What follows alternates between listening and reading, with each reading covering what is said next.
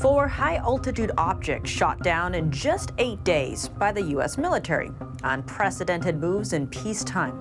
One was the Chinese spy balloon, the other three unidentified, over the U S and Canada. At the same time, Beijing says the U S has sent balloons into Chinese airspace dozens of times, something the White House promptly denied. Is the Chinese Communist Party retaliating against the U S? And are the three new objects also from China? Welcome to China in Focus. I'm Tiffany Meyer. Four high-altitude objects shot down in just eight days, an unprecedented string of events during peacetime. The U S military shot down the fourth object on Sunday. The Pentagon says it was shaped like an octagon and flew over Lake Huron, one of the Great Lakes, at around twenty thousand feet. N T D's Jeremy Sandberg has more. Pentagon officials say the object was first tracked near Montana on Saturday. U S. Air Force General Glenn Van Herck says two F fifteen fighter jets were scrambled when it approached the U S border from Canada. Van Herck is head of North American Aerospace Defense Command, or NORAD. He says pilots lost track of the object when night fell. It was shot down Sunday over Lake Huron on the U S-Canada border by a U S. F sixteen fighter jet after being tracked across Wisconsin. Van Herck says it's likely to have fallen into Canadian waters and that recovery efforts are underway. He says the military has not been able to identify what the three most recent objects are, how they stay aloft, or where they are coming from, and that they are calling them objects, not balloons, for a reason. On Saturday, an American F twenty-two Raptor intercepted an unidentified object that Canada's defense minister described as cylindrical in nature. It was shot down over Canada's central Yukon territory at an altitude of around forty thousand feet. Both President Biden and Canadian Prime Minister Justin Trudeau ordered the move. An unidentified object Uh, entered unlawfully Canadian airspace. Uh, it represented a reasonable threat to civilian aircraft. Just one day earlier, an American F twenty-two took down an unidentified object near Deadhorse, Alaska. Some pilots reportedly said Friday's object interfered with their sensors. A defense official that spoke on the condition of anonymity said the military has not seen any evidence of the objects being extraterrestrial. Military officials say the mystery objects shot down Friday and Saturday were significantly smaller than the Chinese spy balloon recently brought down off the coast of South Carolina. Jeremy Sandberg, N T D News. Based on comments from Senate Majority Leader Chuck Schumer, the United States believes the objects were balloons.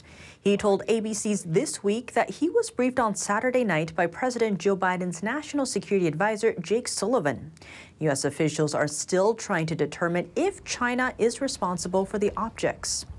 Over in Taiwan, officials have revealed where balloons they discovered were coming from.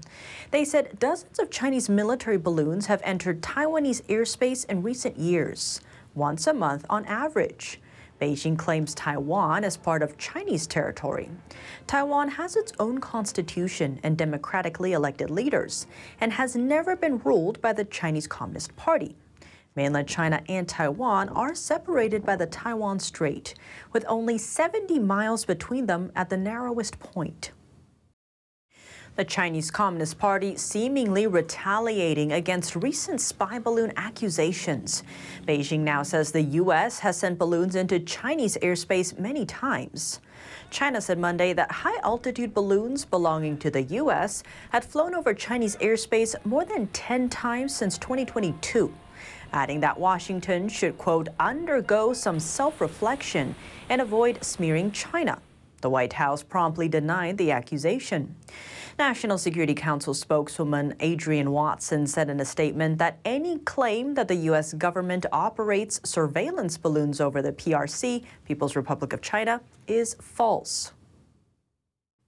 The U K is getting more alert following the grounding of balloons in the U S and Canada. U K Prime Minister Rishi Sunak on Monday gave assurances that his government will protect the public from the threat of Chinese spy balloons. Well, I want people to know that we'll do whatever it takes to keep the country safe. His comments come after an announcement from U K Defence Secretary Ben Wallace. He revealed Britain will conduct a review into what the airspace intrusions mean for U K security. Wallace noted he would shoot down such a spy balloon if it appeared in the U K, and added that the intrusion showed the global threat picture is changing for the worse. Next, a bilateral meeting at the Pentagon. U S. Defense Secretary Lloyd Austin hosted Canadian National Defense Minister Anita Anand on Friday to talk shared cooperation. Here's what was on their agenda. Working together through NATO to counter Russian aggression against Ukraine, as well as their shared commitment to issues like modernizing the North American Aerospace Defense Command, protecting Arctic security, and maintaining a free and open Indo-Pacific. Those goals come as Chinese aggression persists in the Indo-Pacific and as Beijing and Moscow set their sights on control of the Arctic. Beyond those goals, Austin voiced U S gratitude to Canada. That's for the country's help in tracking and analyzing the recent high-altitude balloon, and for its support for Washington's response to the incident, which the U S considers an unacceptable violation of sovereignty by Beijing. Following the meeting, Secretary Austin boarded a plane Monday to Ukraine. There, he'll attend the ninth meeting of the Ukraine Defense Contact Group and meet with his NATO defense counterparts. The U S setting off a test launch for a special ballistic missile, the weapon able to fly across continents from California. The missile was unarmed. The U S. Air Force did the launch, sought to test the defense system. The U S. Air Force called it a routine test, but it comes just after the Chinese spy balloon traversed the U S. Three days before the California missile test, news broke that China now has more land-based launchers for intercontinental missiles than the U S. That's according to the man overseeing America's nuclear forces, General Anthony Cotton. Wall Street Journal first reported on the news. Congressman Mike Rogers, chair of the House Armed Services Committee, also confirmed the information. Worth noting, the U S still has more nuclear weapons than China. Many Chinese silos for launching missiles are still empty, but Beijing is growing its nuclear capability to play catch-up with Russia and the U S. Beijing is projected to have fifteen hundred nuclear warheads by twenty thirty-five, up from the current estimate of four hundred. Across the Pacific Ocean, a Chinese Navy survey ship entered Japanese waters on Sunday. That's according to Japan's defense ministry. Chinese ships have repeatedly entered Japanese waters, mostly near the Senkaku Islands, claimed both by Japan and China. The latest of those events took place in December. The voyages are a long-time flashpoint between the two countries, but this time is different. The Chinese ship was seen near Yakushima, an undisputed area of Japanese territory. Tensions are rising in the South China Sea. The Philippines is accusing China of using a laser on Philippine Coast Guard troops and temporarily blinding a ship's crew. Here are the details. According to the Philippine Coast Guard, its vessel was interrupted during a Navy mission last Monday. It was delivering food and supplies to troops in the disputed waterway. They say a Chinese Coast Guard ship directed a military-grade laser at the ship that temporarily blinded its crew at the bridge. The incident took place at the Second Thomas Shoal, located just over one hundred nautical miles off the Philippine province of Palawan. China has previously been accused of using lasers in the region. China responded on Monday, calling its Coast Guard's actions lawful. China claims almost all of the South China Sea as part of Chinese territory.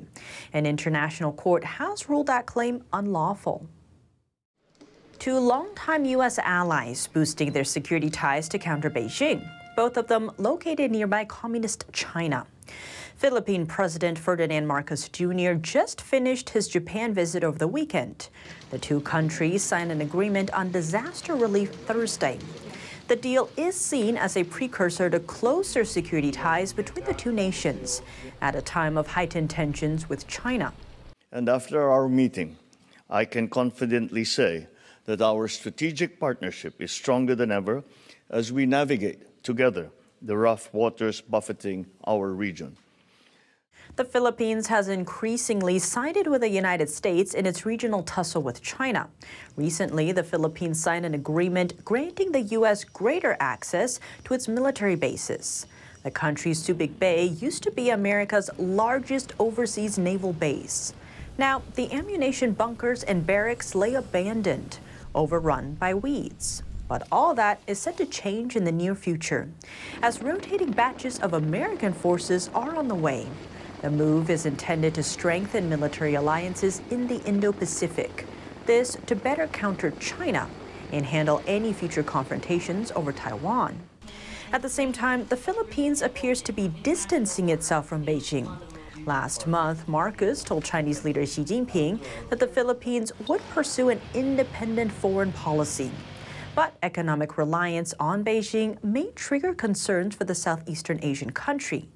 China has been its biggest trade partner for six years in a row. U S microchip giant Intel reportedly weighing whether to boost investment in Vietnam. Here's more. The company has already poured one point five billion dollars into the nation. That's to expand its chip testing and packaging plant there, Intel's largest worldwide. But sources say Intel could choose to add more billions of dollars to the tally to be carried out over the future years.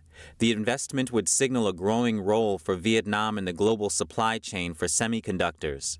That's good news for Hanoi, as companies and countries around the world look to lessen reliance on China and Taiwan. Asked about the possible investment plan, Intel told reporters it had not announced any new investments, noting that Vietnam is an important part of its global manufacturing network.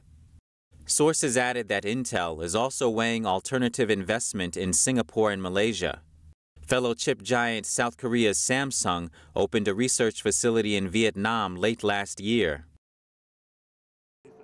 Europe is not sending astronauts to China's space station. At least not in the near future. That's despite Europe having prepared astronauts for potential visits to China's Tiangong space station. That's according to the Director General of European Space Station. The agency manages Europe's space program. The agency has been training its astronauts with their Chinese counterparts.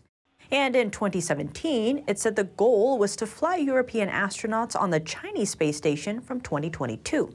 The current International Space Station is slated to retire in twenty thirty. It involves five members, the U S, Russia, Japan, Europe, and Canada. But Russia is going to pull out in twenty twenty-four to set up its own space station. China has invited many countries to join research activities in its space station. The U S did not sign on. Beijing said the space station would host scientific projects from seventeen nations, including Switzerland, Poland, Germany, and Italy. A brutal persecution that began two decades ago, still happening today in mainland China. The victims are followers of a spiritual practice called Falun Gong. According to U S-based Falun Gong information website Minghui, one hundred seventeen practitioners were sentenced for their beliefs in January this year. Among them, more than thirty were over sixty years old. The longest prison term they received, reaching seven and a half years. Those one hundred seventeen arrests took place across fifteen provinces. What's more, the C C P also seized money from the Falun Gong practitioners. Measures reportedly included extortion and blackmail through the courts and police. The amount totaled up to one hundred thousand dollars. According to its website, Falun Gong is an ancient cultivation method based on the principles of truthfulness, compassion, and forbearance. It originated in China, but has gained popularity in more than seventy countries worldwide. But in nineteen ninety-nine, the Chinese Communist Party, or C C P, waged a violent campaign against Falun Gong. Since then, millions of people have been detained, tortured, and killed for their beliefs. Some even had their organs harvested while they were still alive. The persecution continues to this day. And in the financial sector, global investment banks are looking to breathe new life into a key business sector, China's property market. To do it, they are gauging how confident investors are in bonds from Chinese developers. Let's zoom in. Reports say banks like J P. Morgan Chase, U B S Group, Credit Suisse Group, Guotai Junan International Holdings, and H S B C Holdings are driving the effort. They're reaching out to investors to pitch bonds from Chinese companies, including Country Garden Holdings, Hopsom Development Holdings, Road King Infrastructure, and Yanlord Land Group. But efforts to revive the bond sales face major hurdles. Extremely high interest rates and other costs are gatekeeping many Chinese builders. Plus, uncertainty remains over the stability of Beijing's support and the current market rally. Dollar bonds from Chinese developers were once some of the world's most popular trades, but they've plummeted in the last two years amid the country's massive housing slump and a clampdown from Beijing. Global political tensions are also playing a role. In a statement, J P. Morgan C E O Jamie Dimon said maintaining international relations with China is a high priority, adding that hot topics like the alleged Chinese spy balloon incident won't impact his bank. He says he plans to travel to China in the future. Some context: the bank recently found itself in the hot seat over its China relations. Senator Marco Rubio took aim at the company over its new partnership with ByteDance, TikTok's Chinese parent company. The app has been accused of feeding U S user data to Beijing. At the same time, J P. Morgan recently got approval to buy full control of its joint venture with China. Back to the market, a turnaround for Chinese developer bonds first began last November. That's when Beijing started shifting its policy toward prioritizing economic recovery over pandemic restrictions. According to Bloomberg, bond prices rose for thirteen weeks in a row, a new record. Adding to that boost, the property arm of a major Chinese conglomerate called Dalian Wanda Group struck a four hundred million dollars deal, returning to the country's primary market after a sixteen-month absence. Coming up, a Chinese spy balloon plus three unidentified objects shot down over the U S and Canada. What do the incidents mean for the nation? We spoke to Arthur Herman, senior fellow at the Hudson Institute, to find out more on that, plus other threats from the communist regime. Those details in just a minute here on China in Focus.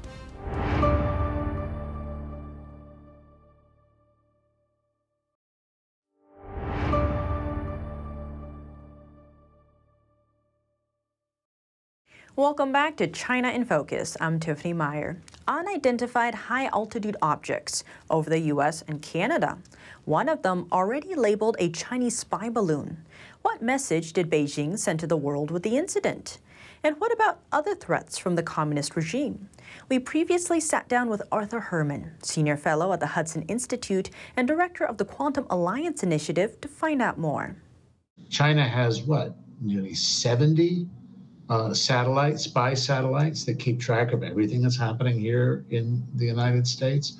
Um, if it wants to uh, carry out a really uh, lethal strike on the United States, it's got, it's got what, three hundred I C B Ms that are capable of carrying nuclear weapons. There's a whole range of options here that China could do if its job is either to frighten us or, or to spy on key installations and facilities here in the United States. I think it's very hard not to conclude that in a way, this was such a brazen act to send a balloon. It's almost a kind of gesture of contempt for its opponent. It's a way of saying to not just the United States and American citizens, to the world, look what we can do. That's a big propaganda gain, quite apart, quite apart from any actual important data or vital um, uh, images or other kinds of other kinds of uh, applications. What do you think is the bigger picture behind this? Because some headlines are noting that our Secretary of State, Antony Blinken, has canceled his China trip, and reports were saying he was going to be quite hard on, say, the human rights front about China. But what do you really see out of this? As you mentioned, the propaganda, but maybe what was China's goal behind this? The, the very fact that Blinken uh, canceled his trip, you could make a pretty good case that that's precisely when you go and let them have it, and really tell them off and sort of say, this is unacceptable behavior. Just as your the the the, the fentanyl, the, the fentanyl that you are supplying to Mexican drug cartels in order to kill American citizens and young people, just as your human rights abuses, just as your threats to Taiwan, that this this this will not stand. And the United States uh, is taking a, a, a powerful uh, and resolute stand against China's aggression and its human rights abuses. This would have actually been the perfect time to go and to make that clear. You actually recently had a piece out called WeChat, China's Other Trojan Horse. So tell us what you're seeing with WeChat. WeChat is really a China-based social media platform. It's one that, well, almost every Chinese uses uh, for mess- text messaging, what we would call text messaging, for paying online bills, taking care of other kinds of online services and so on. And it's also used by Chinese citizens living here in the U S. The thing about, thing about WeChat is that every Chinese user knows full well that the government is monitoring everything that he or she writes or texts or puts up as an image on WeChat, and that WeChat has very powerful tools for keeping track of just what images or words appear on in those texts, and of being able to censor those censor those words and images almost instantly when they pop up, and then also to punish and sanction the user who put those images out. And in the column that I did for Forbes, I described what happened uh, last October during the protests against uh, the uh, Party Congress and President Xi's uh, uh, enthronement uh, at the Party Congress, in which images showing banners protesting against